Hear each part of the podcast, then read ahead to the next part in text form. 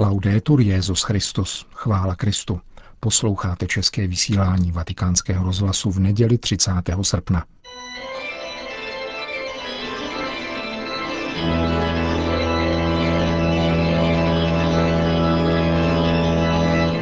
Církev a svět. Náš nedělní komentář.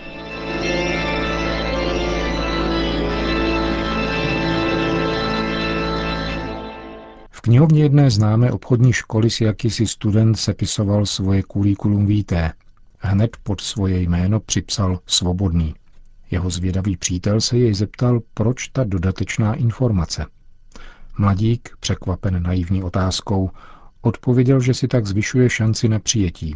Pokud nemáš rodinu, firma ví, že jsi více flexibilní, pokud jde o pracovní dobu a přemístování. Máš tak větší možnost být vybrán. Odpověď příznačná pro sociálně-ekonomickou mutaci, která nastala a kterou synteticky odráží výraz mám rodinu, nemám rodinu. Pro princip i účel ekonomické aktivity je rodina odpudivým břemenem a překážkou.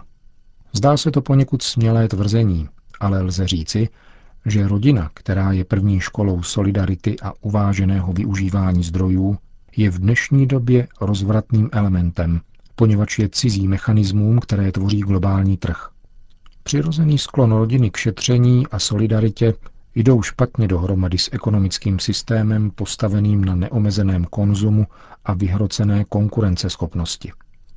Doba i logika rodinného života nejsou slučitelné s devastujícím pracovním rytmem, který ukládá trh, a také hrozba snadného propuštění za nedostatek soutěživosti – Výše uvedená, skutečná příhoda mladého studenta, který sestavuje své kurikulum, ukazuje, že nemít rodinu je na západě z hlediska konkurenceschopnosti skutečná výhoda v plném smyslu slova. Jak vůbec vznikl tento pojem mít a nemít rodinu? Americký ekonom Steven Horwitz podává jasné a systematické vysvětlení této otázky a pravděpodobně jej nevědomky přejal od dvou spisovatelů a přátel z počátku 20. století, Chestertona a Belloka. Podle Horvice je možné interpretovat evoluci rodiny jako pohyb směrem od domácnosti k trhu. Počínaje industrializací, která odstartovala moderní výrobní proces. V předindustriální éře byla základní výrobní jednotkou rodina nebo klan v městském kontextu a nikoli továrna. Samotná výroba, na venkově zemědělská a ve městě řemeslná, byla zaměřena na obživu a nikoli na růst.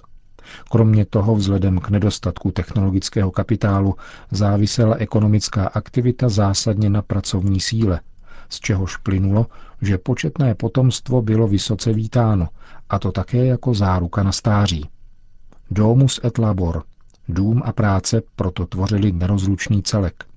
Chesterton píše, že právě příchod kapitalismu a pracovní mzda způsobili, že muži začali opouštět svoje domovy, aby si našli práci a žili u svých továren, místo u svých rodin.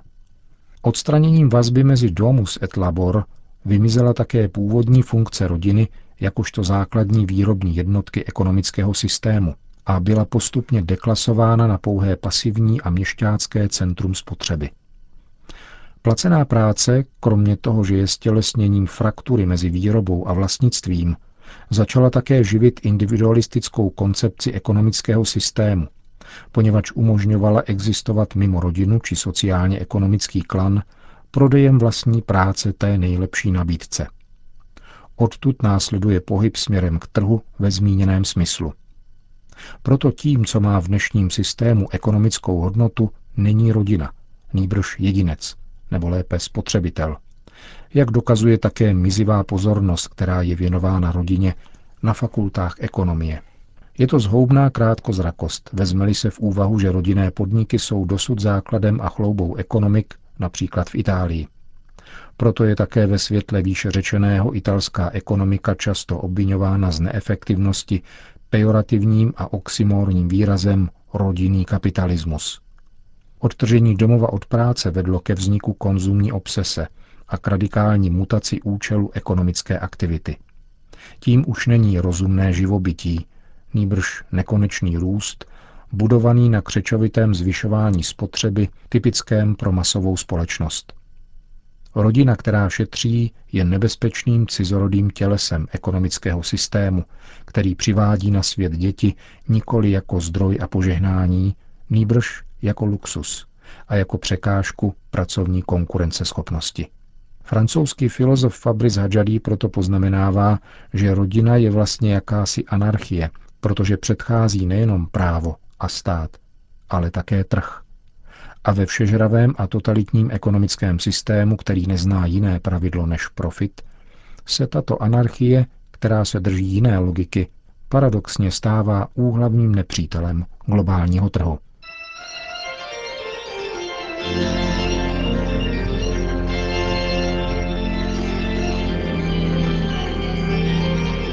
To byl náš komentář Církev a svět.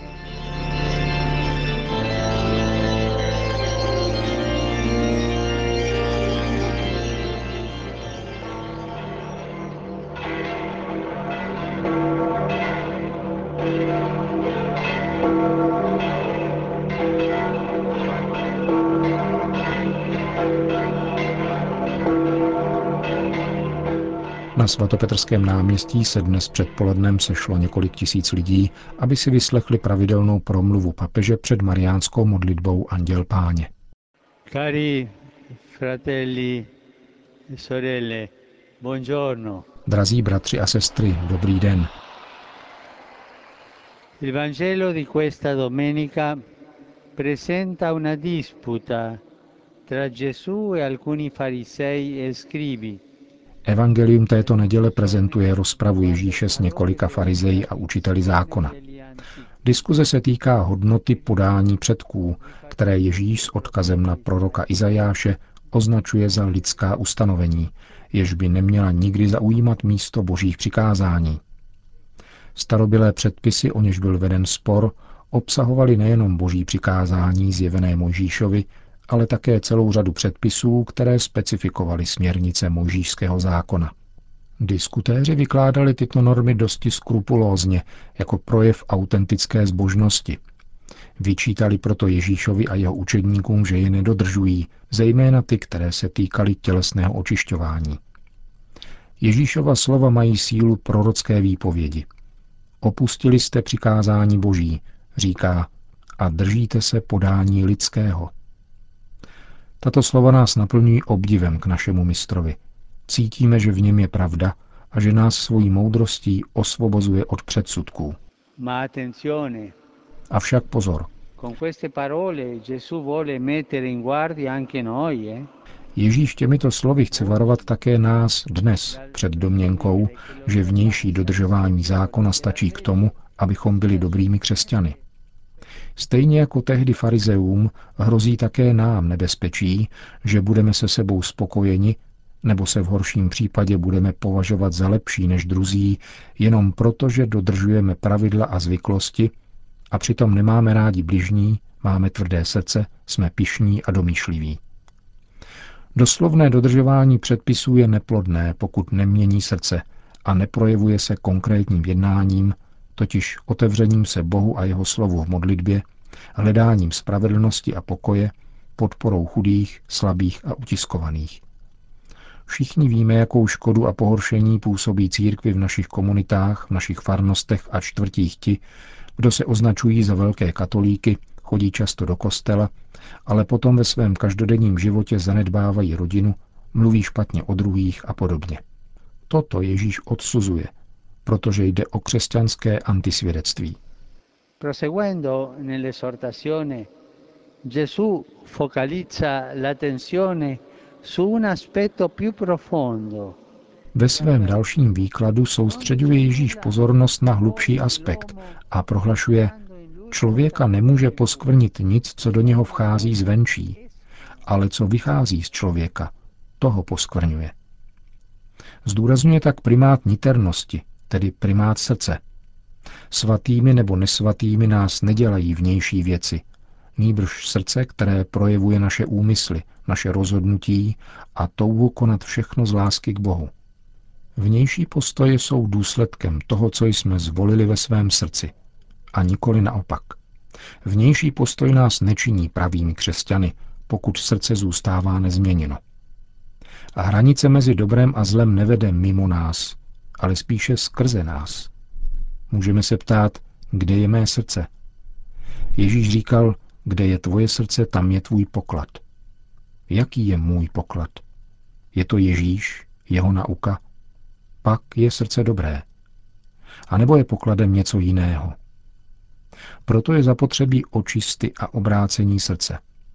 Bez očištěného srdce nelze mít opravdu čisté ruce ani ústa pronášející upřímná slova lásky, milosedenství a odpuštění.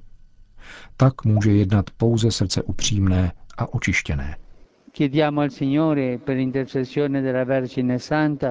Prosme Pána, aby nám na přímluvu Pany Marie daroval čisté srdce, svobodné od jakékoliv přetvářky.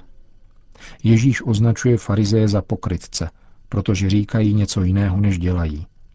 Ať nám tedy daruje srdce svobodné od pokrytectví, abychom byli schopni žít duchem zákona a dosáhnout jeho cíle, kterým je láska. E po hlavní promluvě papež František nejprve připomněl včerejší beatifikaci v Libanonu a potom se vyjádřil k různému incidentu během přepravy migrantů nedaleko Vídně. Včera byl v libanonské Harise beatifikován syrsko-katolický biskup, mučedník Flavián Michel Melky, který se během hrozného pronásledování křesťanů stal obhájcem práv svého lidu a všechny povzbuzoval, aby zůstali pevní ve víře. Také dnes, drazí bratři a sestry, jsou křesťané na Blízkém východě i v jiných částech světa pro následování a existuje více mučedníků než v prvních stoletích. Beatifikace tohoto biskupa mučedníka a tím dodá útěchu, odvahu a naději, ale je také podnětem zákonodárcům a vládám, aby všude zajistili náboženskou svobodu. A mezinárodní společenství žádám, aby něco udělali pro ukončení násilí a útisku.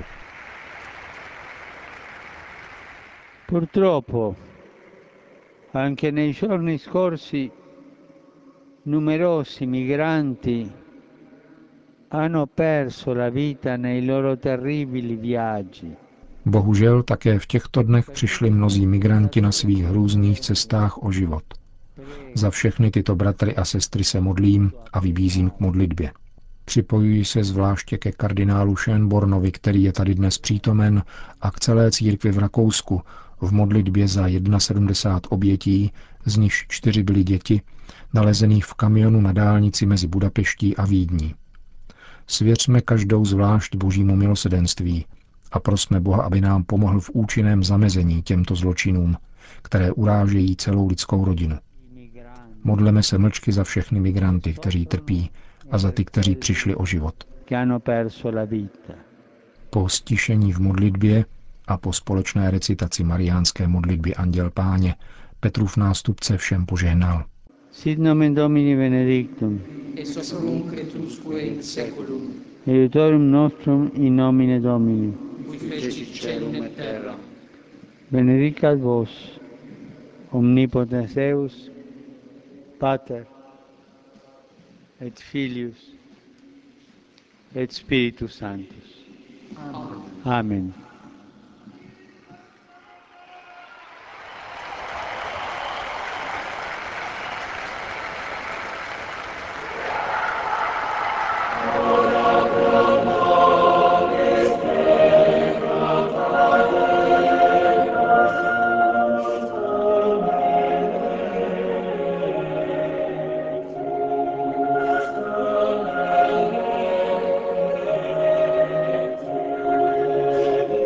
Končíme české vysílání vatikánského rozhlasu. Chvála Kristu. Laudetur Jezus Christus.